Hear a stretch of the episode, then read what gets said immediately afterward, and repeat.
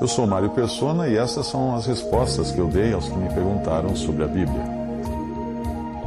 A sua pergunta foi: pode-se estar numa das igrejas citadas nas denominações e visitar a reunião de vocês participando ativamente? A resposta é sim e não, porque você fez duas perguntas em uma só.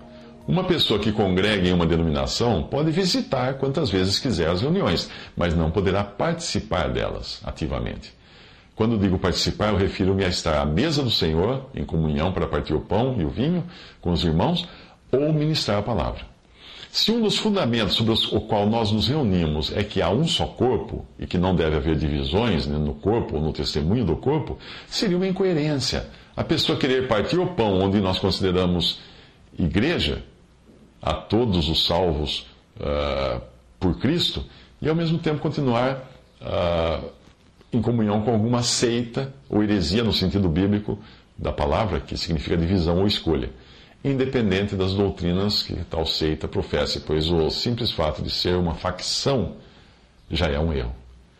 Alguém assim, segundo eu, minha, o meu modo de entender, está contaminado com mal eclesiástico, por tentar professar com um canto da boca um lado da boca que há um só corpo, mas na prática continuar testemunhando que há muitos corpos, por fazer parte de um que não inclui todos os salvos por Cristo, ou que identifica os seus simpatizantes por uma denominação que não possa ser aplicada a todos os cristãos.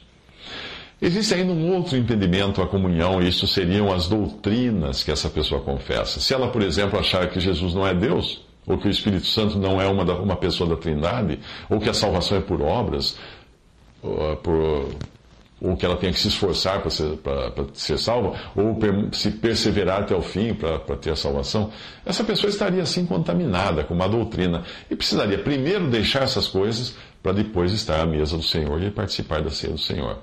Ela eventualmente acabaria ministrando, se ela, se ela viesse do jeito que está, ela acabaria ministrando essas ideias na reunião. Porque nós reunimos entendendo que o Espírito pode usar quem ele quer e contaminaria então outros com a sua má doutrina.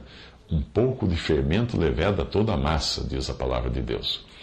Um terceiro impedimento para tal pessoa estar em comunhão à mesa do Senhor seria pecado moral, como nós encontramos em 1 Coríntios 5. Assim, cada um que chega é primeiro examinado pela Assembleia quanto às suas associações religiosas, quanto à doutrina que professa e quanto ao seu andar publicamente. A Assembleia não julga as pessoas, as intenções, não. Ela julga aquilo que é visível, como testemunho, doutrina e andar. Assim nós nos reunimos em um terreno amplo o suficiente para incluir cada membro de seu corpo sem excluir nenhum. Se aqueles que chegam são conhecidos por estarem em conexão ou associação com algo que não dê importância à verdade e glória do Senhor, esta sua posição o excluiria da comunhão à mesa do Senhor. Escreveu F. G. Patterson.